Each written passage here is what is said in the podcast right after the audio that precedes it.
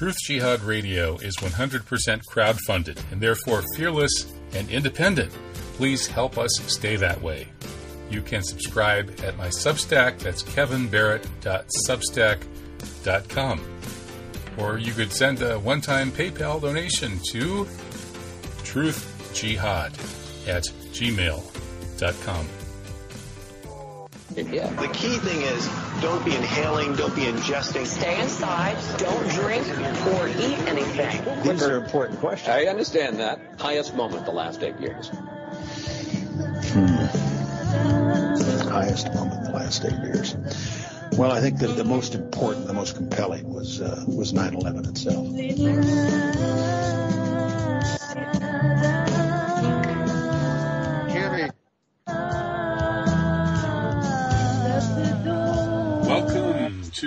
The special live edition of Truth Jihad Radio. I'm Kevin Barrett, doing this broadcast from the usual old ice cream trailer out in the nether regions of western Wisconsin's driftless region, talking to all sorts of folks from all over the planet who have things to say that the masters of the universe don't want you to hear.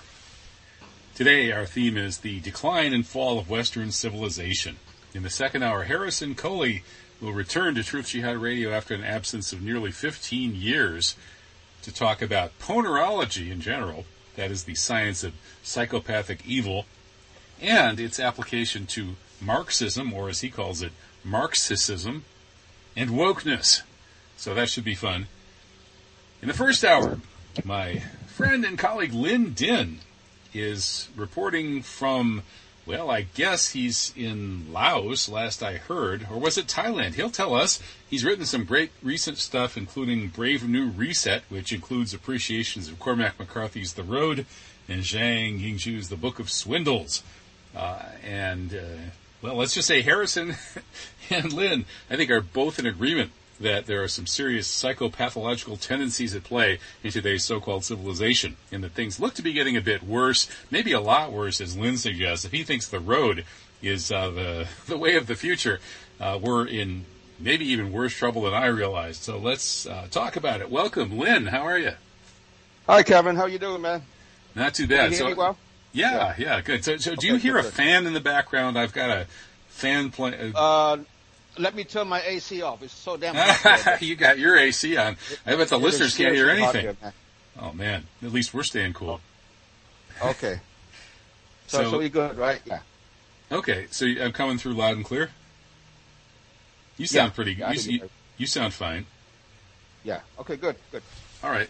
So I guess yeah, we're we're good enough. Good enough to go. So so Linh, uh, I I read Cormac McCarthy's The Road several years ago, I, I became a McCarthy fan maybe starting 10 or 12 years ago or something like that. It's this grim depiction of a father and son kind of traveling south in a desolate landscape after what appears to have been some kind of nuclear holocaust or its equivalent. It's somewhat unspecified, and the landscape is full of these roaming predators and you know would-be pederastic rapists and stuff who would clearly target the father's son if they could get to him. There's a lot of cannibalism going on. That's pretty much how the few people left stay alive. And the sky is just this gray, uh, nothing's growing. And they're trying to get south where maybe there might be a little bit of sun and maybe something can grow and maybe the, maybe a couple of humans will still survive. It's, uh, it's quite a trip, that book. And you, you just wrote about that, uh, thinking about the possibility that that vision might come true. So tell us about how you were, uh, you were thinking that along those lines uh, from Southeast Asia. By the way, are, are, you in Laos or in Thailand? Yes, I'm in Laos. Laos. Laos. Okay. Pak yeah, southern Laos. Gotcha. Uh, I that's the second time I wrote about the book, Kevin. Uh, but recently I thought of it again because I was um, drugged and uh, uh, and uh, robbed on the street of Laos. Laos is so safe; you don't expect anything like that to happen. But the guy who did it was obviously not a Lao. Okay, so he's like sort of a traveling con man. And, uh, you, you, know, I didn't expect this to happen because I was in, in public with, I was drinking with him in a public space. I didn't expect him to put anything in my drink and then wait for me to leave. He timed this perfectly because I was lying on the street for I don't know how long. So, uh, you know, that's why I thought of the road, you know, because the book of Swindles, the, the rather still obscure Chinese, uh, book of, uh, you know, people uh, getting hustled. Uh, a lot of the incidents happen on the road, okay? Because so I thought of this. Um, the road is like a place in between, right? You know, you have cities which are civilized space. That's what I, I thought of cities, civilization, civic, citizens, all that. And the road is, is where bad things can happen. Okay. But in the USA is, uh, it's a little bit problematic to, to, to, to suggest that because our, our cities, American cities are, are where bad things happen right now, especially the bigger cities, you know, Philadelphia, New York, uh, Chicago, uh, Los Angeles, uh, Houston, you know, the, just mayhem, chaos. All right. So, but uh, traditionally, is the road is where bad things happen because uh, no, you know no one no one sees what's happening. You know, you, you're alone. You know, you're meeting strangers. You know, you get robbed, you get raped, you get killed. So uh, you know, uh, the book The Road is about that. You know, it's about wandering. You know, it's not it's about not having a home. It's not having a shelter. It's about being a refugee. You know, just a permanent refugee. And I've talked about being refugees in the past because I was a refugee. You know, Americans can't conceive of being a refugee. They think of refugees as just people flooding into the southern border. Uh, you know, and many of these are not even even refugees. You know, they are economic refugees, so they're just uh, opportunists. You know, but a real refugee is one who is uh, in imminent uh, uh, danger. Okay, and uh, Americans think of refugees as other people, but you know, white people were refugees not that long ago. So, uh, you know, it, it's, it's a theme that's constantly on my mind. You know, what happens when you're forced into fleeing and you have nowhere to go because wherever you go, you're not going to be welcome. You know, people don't want you there.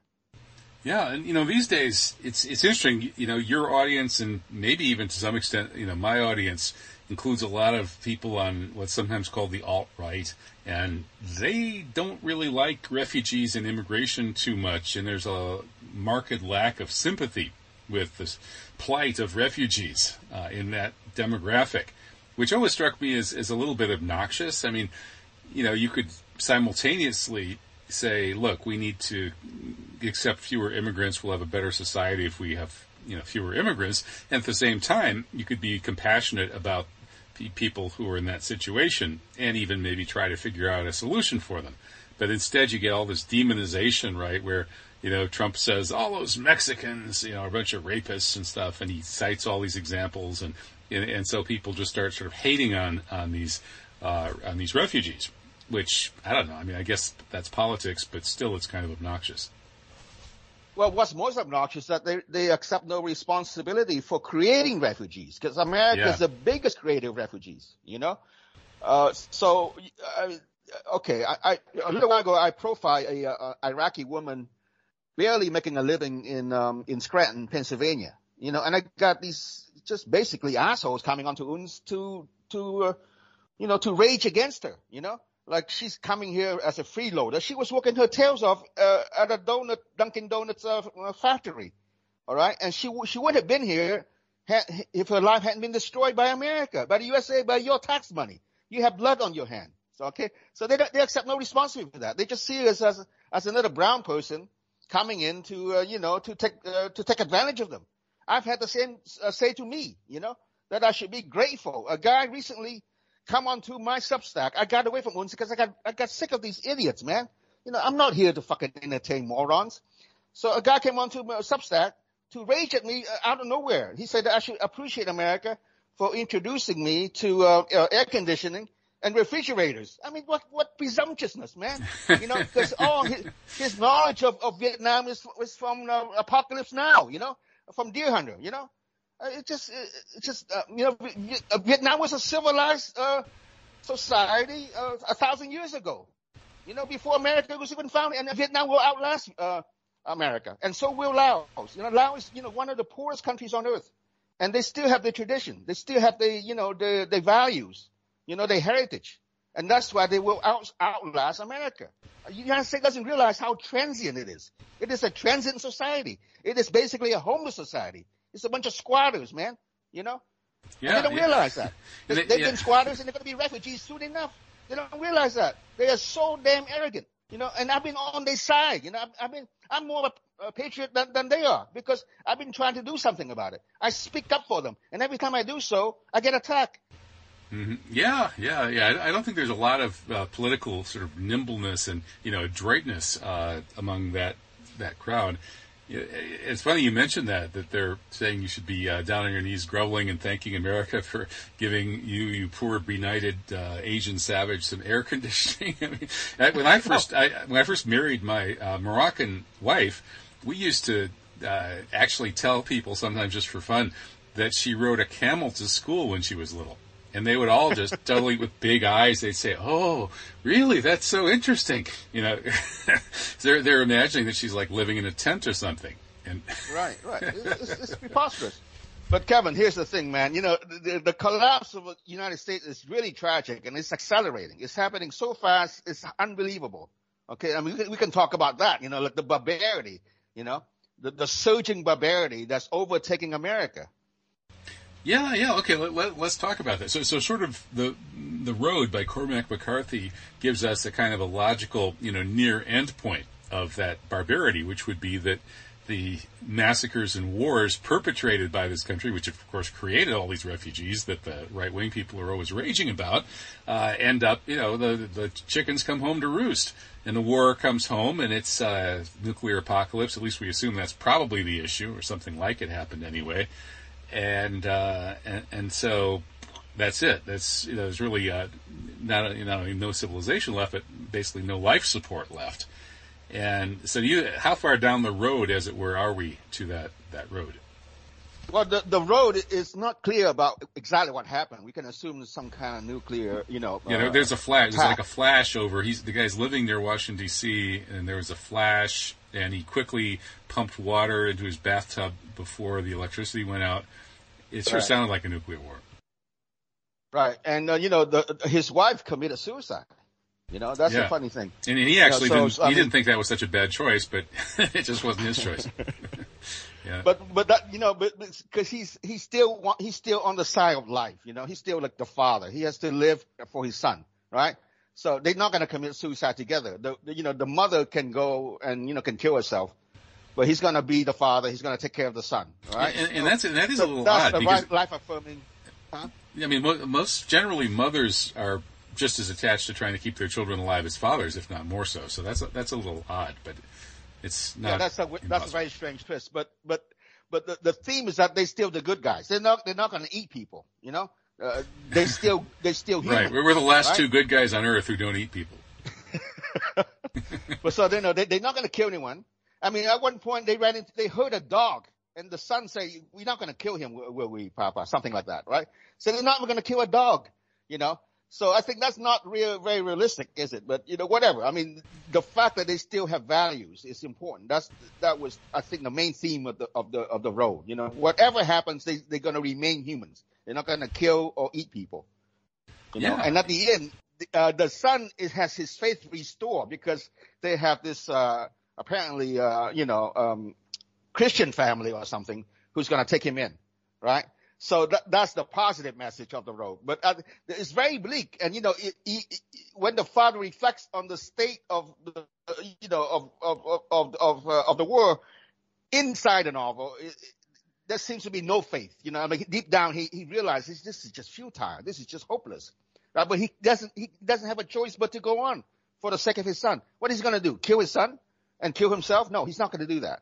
So it's a very desperate faith, you know. And I, I'm wondering where we are right now as far as our faith in anything, you know, in civilization, in ourselves. Yeah, well, you know that uh, when you got rolled uh, over in in uh, Laos, it wasn't really because the Laotian society is breaking down and and it's an apocalyptic situation. It's just some some drifter that you, you never should have been drinking with in the first place, Linh. In fact, you shouldn't be drinking at all. Uh, Haram Malik. I don't drink. I, I, don't meet people, man. You know, it's a social thing. Uh, yeah, but you know, you, you, uh, the drifter, right? The con man, you know, the ones who pass through, you know. So we're gonna see more of that, you know. And it's funny because I bring I brought up Ukraine recently, because I visited Ukraine in uh, January and February of 2016. All right, and I al- already saw a, a, collapsed society. They got nothing out of signing with USA even then. Okay, I yeah, talk about scammers and grifters. Begging. Uncle Sam is the ultimate right, scammer but, and grifter sometimes. Yes, of course, but you know, like e- even the regular people, they got nothing out of it. They didn't get breadcrumbs from Uncle Sam. You know, they were kneeling on the streets begging There were soldiers walking around uniform begging, you know. Uh, It was pathetic. I mean, it was already a devastated society. So that's the model, all right? Because because we are supposed to stand with Ukraine, but no, we are destroying Ukraine. See, that's that's the irony. I mean, you know, the the United States is not helping Ukraine; it's destroying Ukraine.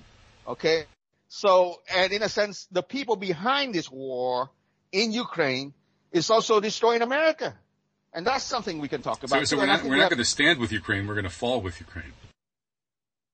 but uh, but the, you know the we you know yeah we as as regular people yeah we're gonna fall with Ukraine but the people behind it this is what they want they want Russians and Sla- and uh, Ukrainians to kill each other you know and uh, if the if Best the investment we ever made, said Lindsey Graham. well yeah he's he's a clown yeah the, yeah uh, Lin- Lindsay or whatever his name is yeah but but here's the thing man um, we have a strong disagreement over this you know uh, I think like the Jews are very behind the Ukrainian war okay and the Jews Lin- are very Lindsay behind Lindsay isn't Jewish. America. Well, no, I know that, but he's he's he's nothing. He's just a you know. I'm not saying everyone who's who who speaks like that is a Jew, but but look, Victoria Nuland, right, Zelensky, right, and all of the Jewish media is behind this Ukrainian war. You know, when I when I first came to the United States, there were even a different a difference of opinions in the newspapers. You know, this in the, in the 70s. I remember. You know, in the 80s when I started to become like a thinking person as an adult, I realized, you know, there were uh, it- editorials that oppose each other. You don't see that anymore. You know, so with the with the Jew jabs, with the vaccine, they're all they're all in agreement. And so with the Ukrainian war. So when you see that, you realize, wait a second, there's no free press because they all speak with the same voice. Okay? So and, well, and- we're not really in disagreement about that. I, we're, what we're disagree- in disagreement about is whether the situation is that okay, so people from Jewish ethnicity are overrepresented in our media among other powerful institutions, and there is a problem of ethnic nepotism. Uh, that one could point to, but whether there is some kind of concerted Jewish effort to destroy Ukraine, I don't think so. Yeah, there's a concerted Jewish effort to destroy Palestine, and then whether there's a concerted Jewish effort to destroy people through the vaccine, I don't see that either. I don't really see much of a Jewish link uh, beside, besides just sort of garden variety overrepresentation in the institutions with regard to either Ukraine or Palestine. So I, I don't see. I mean, sorry, either Ukraine or or the vaccines. Uh, it, Palestine, yes, Palestine is is a Jewish uh, a Jewish state uh, committing genocide against Palestinians. But these other issues, not really so much. Uh, there, I think it's just. But Kevin, you, yeah. Kevin, you don't even think you don't even think the vaccine is harmful, right?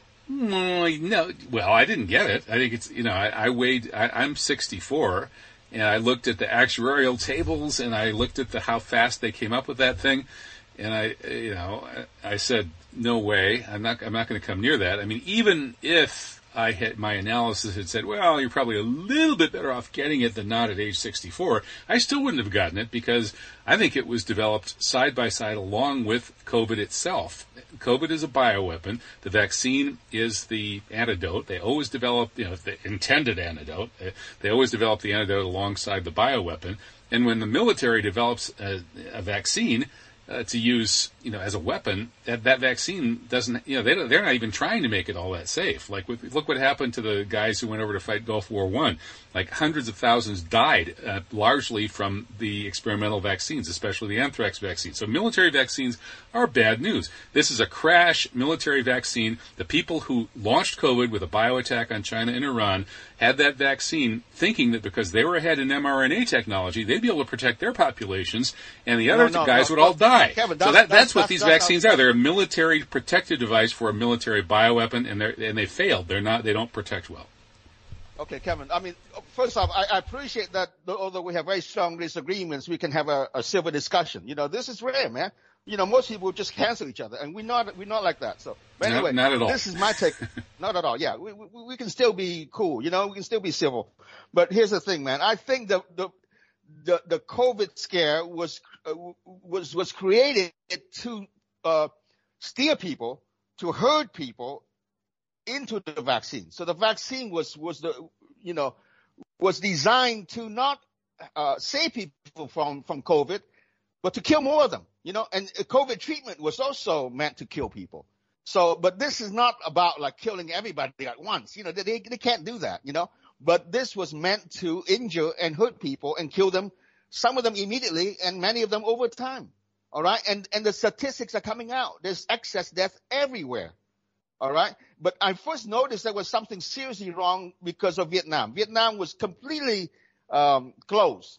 That's why I couldn't go, back. I was, I was stuck in South Korea and then I was stuck in uh, Serbia. But anyway, uh, Vietnam was closed for two years and there was like 31 COVID deaths. Very, very few. And Vietnam's right next to China. And that border is not, you know, it's porous. Okay. There are Vietnamese working in China who came back, right? You know, across the border. I mean, I even tried to walk across into China. I mean, the border has always been very porous. Okay, during COVID time, it got, you know, it, it got, uh, it was better protected, but there were, there was still traffic, uh, at least one way from, you know, Vietnamese coming back from China. And yet there were only like 32 COVID deaths for uh, over two years. And when the vaccine was rolled out, that's when you start seeing people dying. So I realized the vaccine was killing people and not COVID deaths. You know, so, so which vaccine did they use? I thought they were using Sinovac in Vietnam. No, I, uh, my friend, one of my friend got hurt uh, from Pfizer. You know, it's funny because the commies, uh, the commies, uh, um, they they grabbed the Pfizer first because they were the elite. You know, they love Pfizer. they thought America's mm-hmm. vaccines were the best. So uh, one of my friends, he, he's not he's not a he's not even the top. He's a very low level commie. He's just a journalist.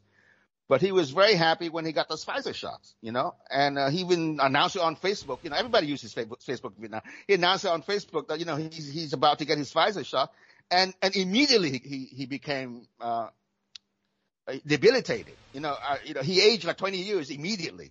You know, mm-hmm. and so the uh, the doctor said he had cancer, but that, that doesn't make any sense as soon as he got the Pfizer shot, he got cancer. Sounds like a, fact, you know? a fast-acting cancer, like uh, like the shot they gave Jack Ruby when he was in prison. It doesn't make any sense. I mean, I I, I saw him twice uh, when I was in Vũng Tàu, you know, and he he wasn't the same man. He could barely talk, and he you know he himself won't admit that he got hurt by the vaccine because it's just too painful to to think that he got fooled so easily, you know. So, and I've talked to people who've been damaged by the vaccine in Vietnam. Um, but but here's the thing. I, have also heard that some of the nurses and doctors diluted the vaccine because you know they want to make more money from the same dose. So maybe they have inadvertently saved people. Well, there are a whole lot of these uh, anecdotes about people getting harmed by the vaccine, and of course there are also a ton of anecdotes of people thinking that they haven't been harmed. Like I know a ton of them, uh, and so ultimately, you know, you got to kind of look, try to find some kind of hard evidence to back up, you know, your interpretation of what's going on. And it, it really looks to me like the, uh, well, sure, there, there are excess deaths, but if you look at when the excess deaths came in at which places, it's really obvious that the vaccines themselves cannot be doing it, at least not not quickly or not at the same level because if, if, you know if you assume that these are all pretty much the same product like all the mRNA vaccines or all the Pfizer vaccines or whatever are the same thing that the batches aren't different. You, if you assume they're all uniform vaccines you can find places where it's really clear that the whole country gets vaxxed and there's you know nothing happens at all uh, lots of them. And and so it, it the only way to really uh, imagine that there might be something going on with a lot of people getting killed by these vaccines uh, is to imagine that some places are getting different batches from others. And even then, I, I believe that. I believe that, Kevin. Yeah, yeah. Even then, the, the evidence is not all that strong for for I huge numbers of deaths. Why can't why can't a, a, similar conversation like this happens out in the open, right? I mean, we we're on the very far fringe yeah, it's true. A lot, a lot of people get angry about this. They won't. They won't talk to anybody who doesn't think the way they do for some reason. Why? Why would anybody have such an ego attachment to their views of this particular issue? I don't get it. Right. So, but why would Rochelle uh, Walensky uh, uh, uh, recommend vaccine for pregnant women, for, for even for toddlers? Okay, when they, they, were no, they were not in danger of catching COVID. Well, I, I, it's a military experiment, Linh. It's a military experiment. See, this is we're in the middle of biological World War Three and one side thinks it can win that war by having superior technology, just like that same side was able to win against Japan by having nuclear bombs. Now they have uh, advanced germ weapons and they think mRNA vaccines. They need to do a really big test. Well, we just had the test. Unfortunately, it failed. mRNA vaccines but, don't work. They can't launch. Here's a key point, yeah. Kevin. Here's, here's a key point. I think they are they are at war against their own population. All right, they're not using the technology to protect their population, and that's why we see that America breaking down. Everything they do is like you know is is, is self-destructive. All right, so you know yeah, they're not just going to war against uh, or preparing for war against Russia and China. They, they are attacking the American population. Well, you yeah, know? it, it looks okay- that way, doesn't it? I mean, in some respects, it does look that way. I'll admit. Right. I mean, how, you know, with the, the the defund the police nonsense. Oh, or okay, they, someone might say, well, you know, that was only a very minor movement, but they, the the police has been demonized forever. All right, you know, the, people you're supposed to hate the cops, right? They pigs, they racist pigs. They just can't wait to shoot black people. On and on and on, right? So. The, the, the, all the all the major cities with a large black po- with large black populations are out of control. Look at Chicago. Look at Philadelphia. Well, Philadelphia's well, okay, well, he, reality check again, Lindsay. Just just in the same way with the vaccines, that I'm, I'm going to go to the best hard evidence I can find, which is usually numbers. So, same thing here. And so I, I look at that. Yeah, there was this big jump in crime after the George Floyd demonstrations, and then the cops all retreated back to their donut shops. However, that large, quote unquote, large jump in crime of what was like, yeah, 20% or something like that, you know, the violent crime and murder rates, actually didn't bring crime up to anywhere near the levels it was at in the 80s and early 90s when I was living in pretty dicey neighborhoods in San Francisco.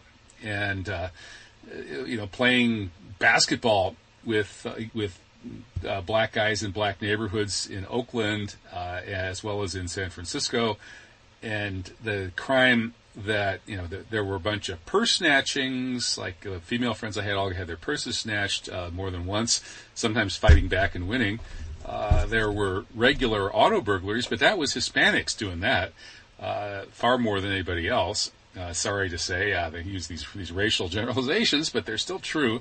The, the purse snatchings were black kids. The auto burglaries, usually the snatched stereos, were Hispanic kids and uh, the, oh, and then there was a murder. Um, I ended up uh, it- actually having a place. I was mostly living in a motorhome during this period on the streets of San Francisco, but I did end up at a place in the Mission where we had a murder, about average of one murder a year, and those were uh, Hispanic drug dealers doing that. So anyway, I, that's where I was in the Bay Area in the 80s and 90s. The crime rate, violent crime rate, including black crime rate, there were a lot more black people in San Francisco then, and I was in their neighborhoods. I was, maybe you could say I was part of this force that was gentrifying those neighborhoods because I wasn't black and I was in the black neighborhood. Crime was much worse then than it is now, even after George Floyd, statistically. So again, you know, these, these kinds of generalizations that everything's going completely crazy and out of control, if you actually look at the numbers, you get some perspective. Well, Kevin, I, I, the crack epidemic was very bad. Okay, so th- there was a spike in crime then.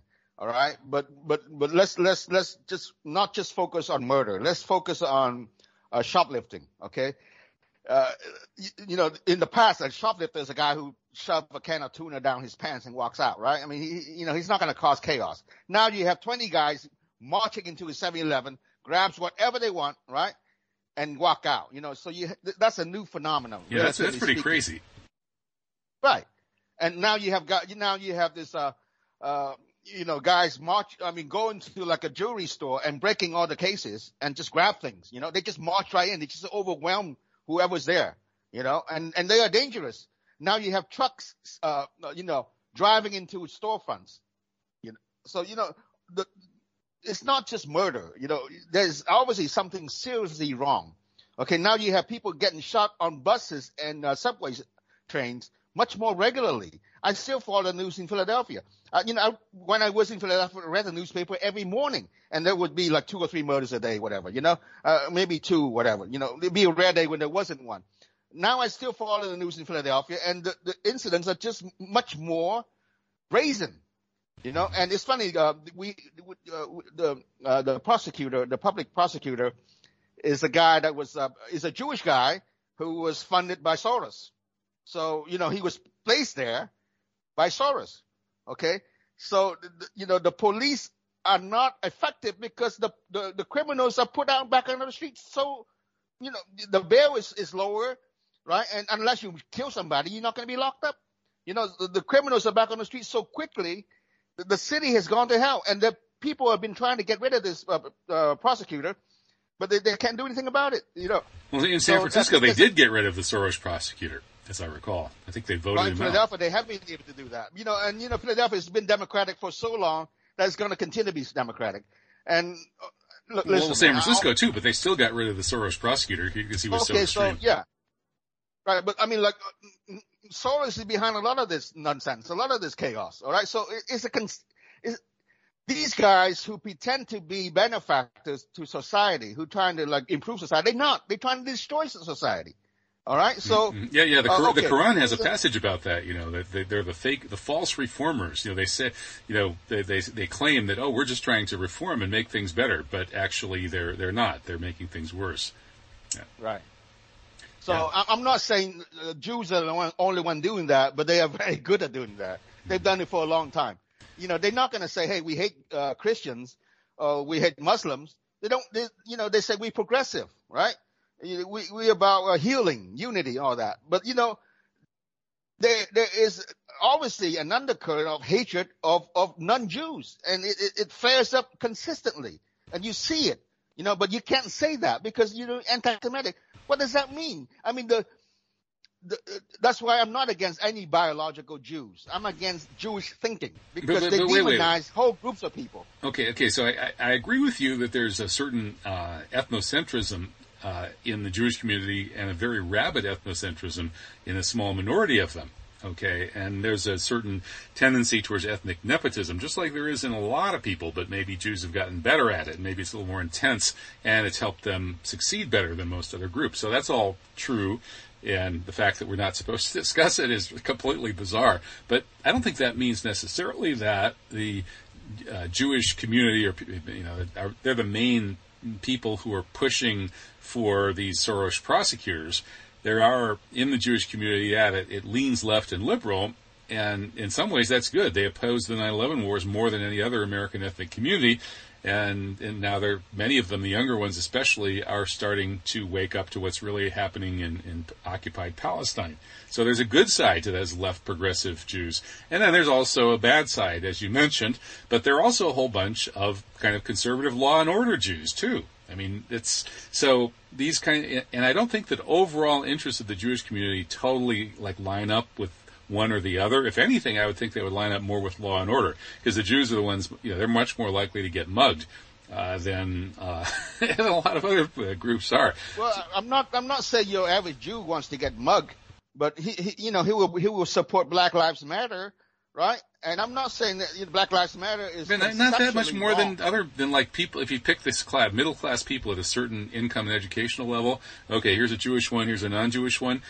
What do you think? The, the Jewish one is way more likely to support Black Lives Matter and Soros prosecutors? I don't think so. Kevin, Kevin, all right. Let, but let's look at the in, more influential um, um, uh, influencers. Let's say, you know, like Democracy Now, Amy Goodman, right? Uh, where you at now, and where I was for a while, Unz, Unz Review, Jewish guy, right? And I was at, uh, I was, I published a Smirking Chimp, Jewish editor, all right? Op-Ed News, Jewish editor, okay? Right, and, So and of all of all of those, to me, Ron Unz stands out as a really uh, good guy uh, in in in basically all ways, and all of those other people you just mentioned are are problematic. Okay.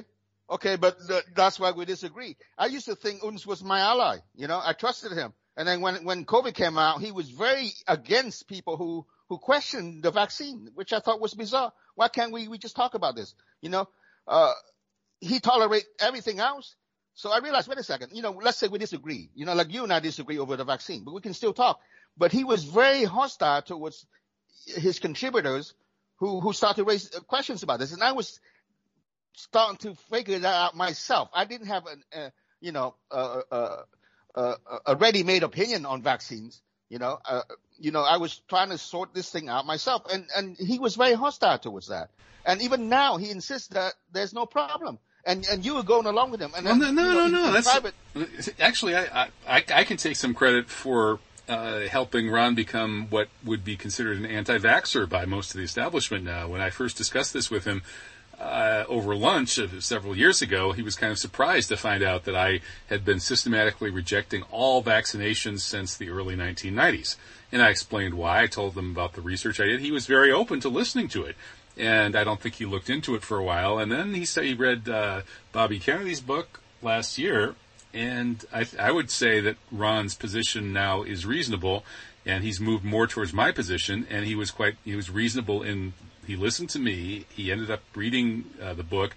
I had the publisher send him Turtles, uh, the Turtles All the Way Down book, which is the best book questioning vaccines. He gave that a good review, just like he gave the RFK Jr. book a good review. So, I mean, this is, you know, uh, I know you, you know, you had a problem with him for whatever reason, but I don't think it's that he's so unreasonable on that issue. In fact, I think he's done really good work on that issue, and his analysis on it is mostly right. But even if I didn't think that, I would say, well, look, he changed his mind. He read he read RFK Jr. He read Tur- Turtles, gave them both good reviews. Give the guy a break. I mean, compare that to everything else in the media. Okay, Kevin, let's listen, man. It's a limited hangout, all right? I mean, you know, he he he he will agree with uh, reasonable people to a, to a certain point, and he won't go any further. But what is the overall plan now? What is the what is the greatest danger now? I mean, uh, as far as how is the USA and the West and other nations being attacked? How are they being subverted? You know, so he doesn't go there. For example, you and Ron thinks that the neocons are the uh, like the greatest danger, right? I think that's that's uh, that's inadequate to say the least. You know, we should be talking about neocons, right? So you know, America is not subverted by neocons. All right. Uh, uh, you know, some of them may call themselves that, but it's, it's a much greater attack. And, and, and, and Ron doesn't go there and neither do you. And I think that's, you're not doing your readers and your listener, uh, uh you know, any, uh, any favor by, by ignoring the biggest, uh, you know, the biggest conspiracy against us all, right? Well, I, no. okay, so the the neocons are, are a huge problem because they are lunatics with a philosophy of systematic evil who've gotten control over American foreign policy, with the U.S. empire being the most powerful country in the world. So that's a pretty big problem. I mean, a huge problem. So now, what is this other problem that you're saying is of equal size? Okay, let's say okay, let's say Victoria Nuland. You can call her a neocon, or you can call her a Jewish racist, right? A Jewish uh, I mean, she hates Slavs. She hates Ukrainians. She's not trying to save Ukrainians. Okay. So let's say, uh, Rochelle Walensky, I mean, she's not a neocon, but she made excuses after excuses for the, the Jew jab. All right. And Albert Bourla, I mean, he's not a neocon, you know, so I, I, I don't think he was out just to make billions from this deadly vaccine. You know, it, there's an element of revenge in it because whenever he got uh, any kind of a, an, an, an award for his vaccine, he would talk about the Holocaust. So, you know, this is, I think we, we, we witnessing a, a, a genocide right now and you don't agree. That's why you don't think there's any, you know, there's any problem or, or there's a problem serious enough to warrant, you know, our utmost attention, you know, well, but, but I think it has already killed millions of people. I mean, it is a genocide, man. And Ron won't go there and you won't go there. Okay. So you're talking about neocons as, you know, uh, so you basically, you, you, you just want them to not wage uh, unjust wars, you know, unprovoked wars, you know, but, but the war is inside the country. It's inside people's bodies, man. All right. I mean, this is much more serious than, than in the past. Okay. I mean, okay, they attack Arab countries. They attack, you know, all, all countries, many countries, but now they're attacking you. They're attacking people inside America. They're attacking people all over, you know?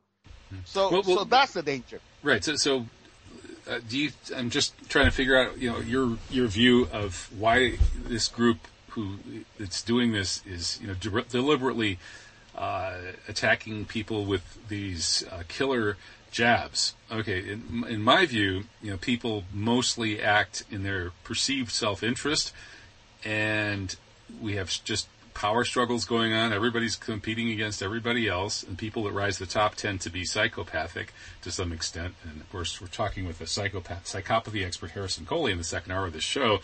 Uh, so, given all of that, uh, it looks to me like military competition is driving very dangerous technological change that's going to be in the hands of people whose job is mass murder. And right now, the American empire has been taken over by these total lunatics. Remember in the PNAC document, Rebuilding America's Defenses, they look forward to the day when ethnic specific uh, bioweapons would be a quote unquote politically useful tool. So, as I see it, these different you know groups, and at the top, sort of these nation states, which are supported by the oligarchs, you know, a certain uh, kind of consensus of oligarchs uh, around a particular nation state, and the biggest one now is the you know the U.S. empire that, with the biggest military establishment. It wants to dominate the world. It wants to finish the world takeover rather than you know decline and fall and uh, and, and, and create a multipolar world. So that empire is now under the domination of these neocons who are who are fanatical maniacs uh, who did 9/11, who did the the Ukraine war to try to bleed Russia, not because they are Jews who hate Slavs, that might play into it a little bit, but the main issue is that they're lunatic, ma- uh, crazed, extreme uh, liberal American nationalists who are drunk on their so-called liberal values, which are very decadent. And one of the reasons that they want the American empire to stay in power or expand its power is to push those liberal values, the you know, rainbow flags and such, down the throats of everybody in the whole world. That's the ideology. It's not. It's not like Judaism. It's not even Jewish ethnicity. It's the American empire pushing liberal values on the whole world, and they're doing that at gunpoint through this massive military establishment dominated by total extremist psychopaths. And most, a lot of those neocons, they don't care about Israel even much more than they care about the U.S. or anything else. I mean, they're basically just, uh, you know, extreme power freaks, but they have hooked up with the U.S. empire. So this is all a big, you know, imperial power thing. And I, I just don't really see why, uh, anybody would be deliberately just sort of randomly, uh, poisoning much of the world with these shots.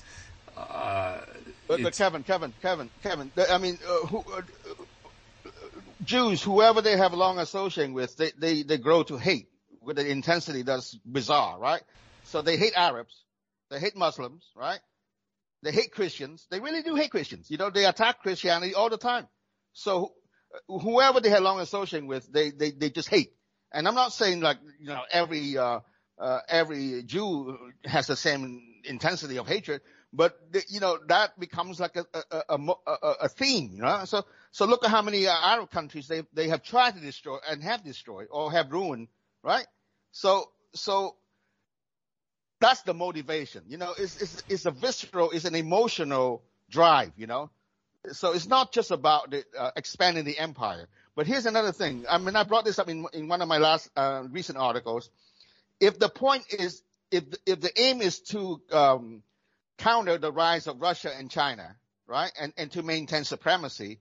Why are they uh, destroying their own society? Okay, because like they, they they're making the men more effeminate, right? They're pushing this trans uh, uh, transgender thing uh, endlessly to to children, right? They are allowing cities to become more chaotic. They destroy small businesses through lockdowns, and that's another thing that you know that is Unz has no problem with lockdown destroys so many businesses. The homeless population in, in across America is out of control. So if the point is to uh, combat Russia and China, why do you want to weaken your own society? Yeah, so I, I think that's a good question. A so I, I think the answer to that, Linh, is that they don't realize that they're weakening it.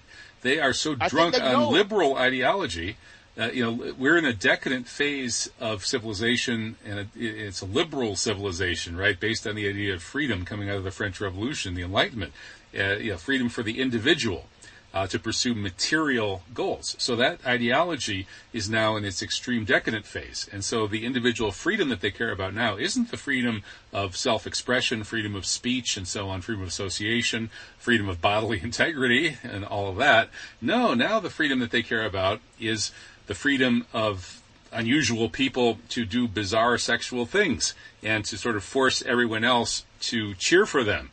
you know, so it's, it, but they, they don't know. They really don't think that they are weakening I, their society by doing well, this. Kevin. I think that's our big news. I well, go talk to these well people. I, I, live among them. I mean, I live here, you know, close to Spring Green, Wisconsin, full of people flying these rainbow flags and believing the nonsense and Kevin, you know Kevin. stand with Ukraine. And they're not Jewish. They're a bunch of you know well, liberal, they, decadent idiots. They have been brainwashed. But listen, I mean, I I call Ron Unz the Jerry Springer of uh, alternative media, you know, because Jerry Springer wears his suits, right? He has these white people mostly and some black people go on stage and tear each other clothes off and fight each other and just act like animals, right? And the crowd loves it, right? And at the end, he gives this little moral lecture.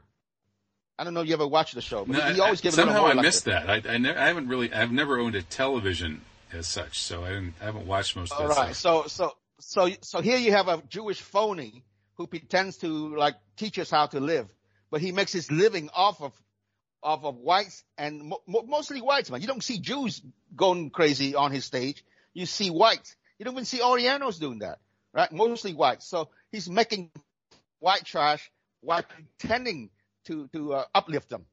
So that's, that's the Jewish, uh, you know, uh, tactic. And okay, um, uh, is doing the same. He's encouraged beastly behavior in his comment section. All right. And, you know, he's pretending to, Wait, to help them. encouraged or just uh, moderated very very loosely?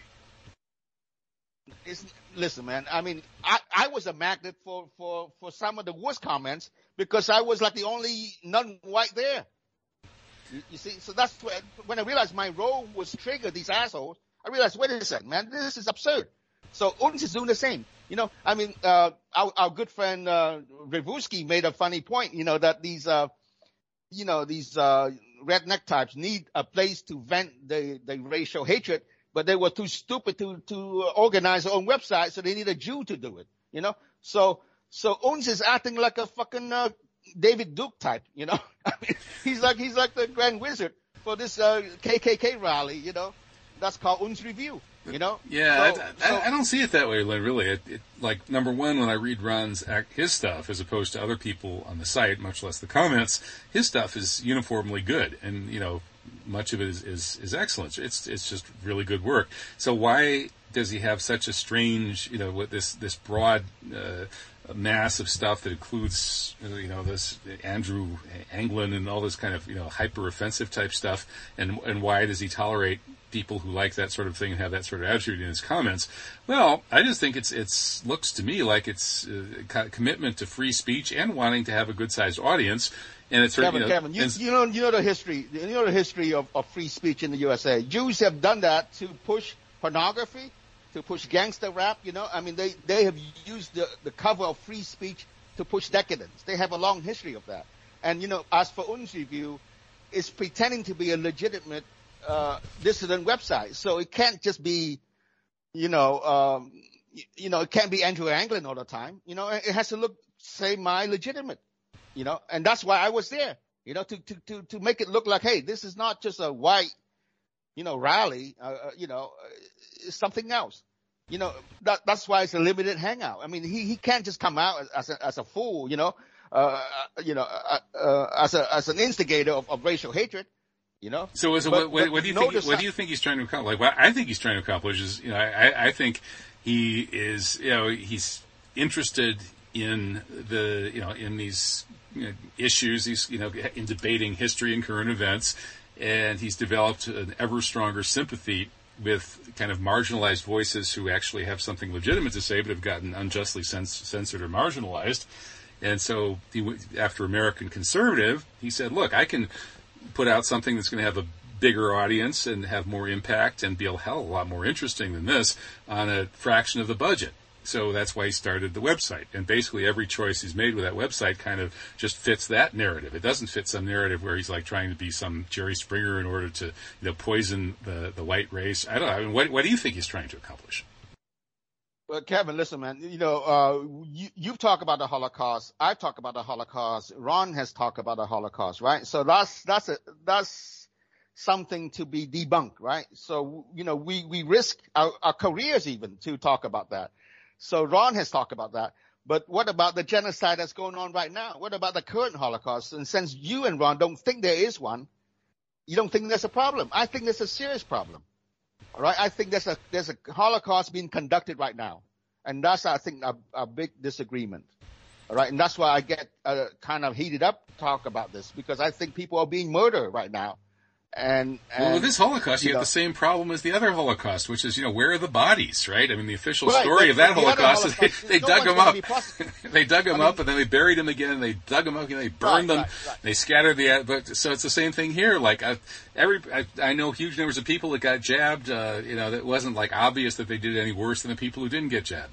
So what's Okay, where's the Holocaust? not Holocaust? everyone who gets jabbed is hurt, but I'm saying they. Uh, I'm convinced they already killed millions of people. All right, so so it, it, how many how many millions do they need to kill for it to qualify as a genocide? And and this is not you know these people die alone. You know it's not like uh, they they herded into some concentration camps.